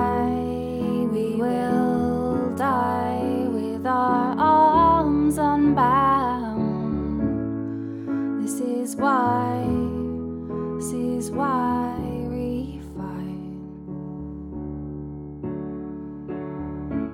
So come to me